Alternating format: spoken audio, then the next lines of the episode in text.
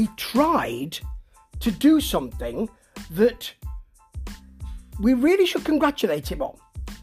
Demetrius Andrade tried to take the physicality to the naturally larger man, David Benavidez, for his WBC interim super middleweight belt at the weekend. He tried in the early rounds to do that. I, I was full of admiration for it, but I, I knew that if you try to outgun the bigger man, you, you're probably going to need something definitive early on.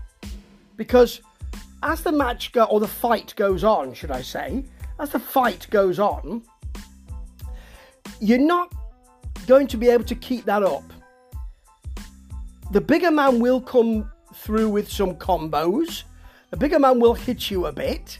Things will change slightly, and you won't be able to surprise anymore. In fact, it's that surprise that is the thing that was lost in this fight for Demetrius Andrade.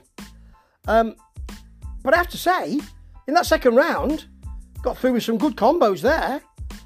He um, he, con- he was trying to contain the bigger man by taking it to him, trying to snuff out his big punching ability, and I suppose, hopefully, making him think, well, I better not bother then. That's a difficult tactic, you know. Because by the third, and this was only the third, finished in the sixth. Spoiler alert! Oh no, too late. And in the third, Benavidez did get some shots through, and that gave him renewed heart. I think he thought, actually, I can do this. Can't keep this up all, all, all through the fight, and he couldn't. But credit to Andrade, he was still putting combos together. Even when, just before he got, or yeah, even just before he got put down with a big hook from Benavidez, this was the danger point. And from then on, he really was in survival mode, to be honest. In the fifth, Benavidez came out just looking for him. Uppercut. Andrade wobbly. Benavidez gets through with more. Andrade, Andrade holds on after a hook. Benavidez hammers but really picks his punches. It was called by the commentary team beautiful violence. That's a beautiful phrase to use. It was a great round. And in the sixth, Andrade came out still throwing, going to the body, trying something else. Huge Benavidez hook though. And Andrade at that point kind of just blew his cheeks out as if to say, This is getting hard, isn't it? when he when the bell rung, he turned to the to go back to his corner into camera range. He looked tired and he was clearly wincing in pain, and he didn't come out for the seventh. And there's no shame in that.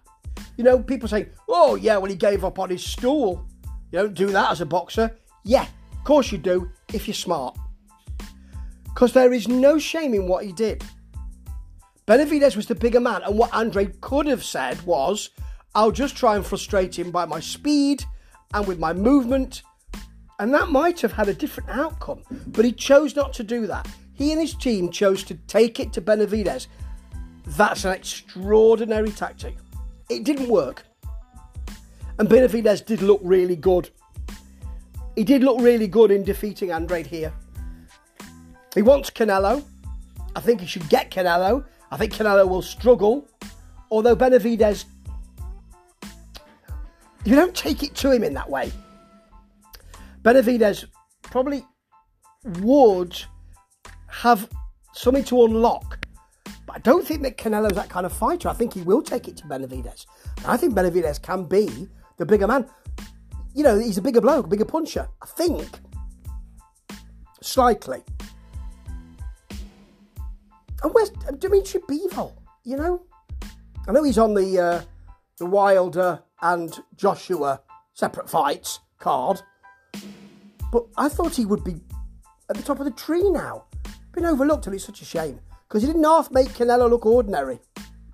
It will be a good fight against him and Benavidez. He looked great here, but then he was against a much smaller man who didn't use his natural speed and his movement to beat him. He tried to beat him at his own game. Doesn't always work, but I can't blame him for trying.